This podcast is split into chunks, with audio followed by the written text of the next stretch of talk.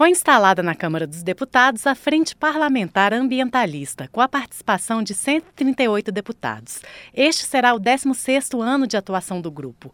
Coordenador da frente, o deputado Nilto Tato, do P T de São Paulo, destacou que a agenda socioambiental terá centralidade no governo Lula e que o trabalho do grupo será ajudar a mobilizar a sociedade civil e o parlamento para implementar essa agenda, além de barrar retrocessos, como no caso de projetos de lei em tramitação, que trazem tratam do licenciamento ambiental. E dentro do Congresso Nacional, nós temos uma série de projetos de leis que dialogam no sentido contrário a esta agenda, tá?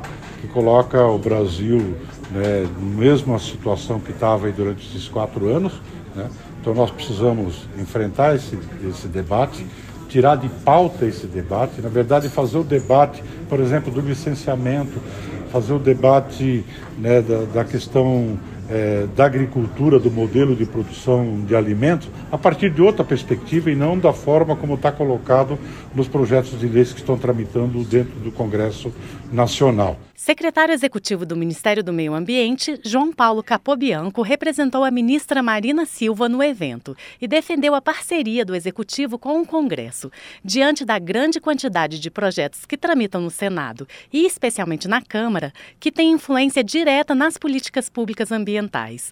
Como prioridade do governo na agenda ambiental, ele ressaltou o compromisso de zerar o desmatamento até dois mil e trinta em todos os biomas, com dezenove ministérios atuando nesse sentido. Nós temos aqui vinte e seis projetos tramitando só no quesito desmatamento, que literalmente podem anular todo o esforço que a gente faça no Poder Executivo para enfrentar esse problema. Mas, por outro lado, nós também temos vinte projetos tramitando na Câmara que, se aprovados, aumentam a nossa capacidade enquanto sociedade brasileira de enfrentar o desmatamento. Presidente do IBAMA, o ex-deputado Rodrigo Agostinho, citou entre os projetos negativos para a agenda ambiental a proposta que acaba com a Lei da Mata Atlântica e o projeto que acaba com a possibilidade de criação de novas unidades de conservação, além do projeto que exclui o estado de Mato Grosso da área da Amazônia Legal.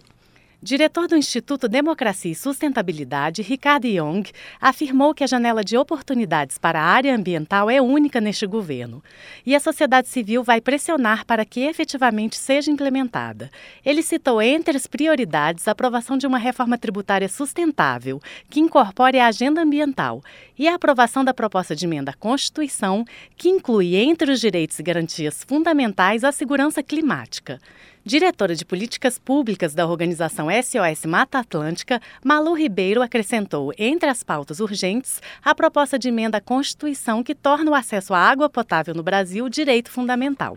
Já as deputadas Tabata Amaral, do P S B de São Paulo, e Duda Salabert, do P D T de Minas Gerais, salientaram a importância de garantir a presidência da Comissão do Meio Ambiente, onde os projetos da área são discutidos, para um parlamentar ligado à causa ambientalista.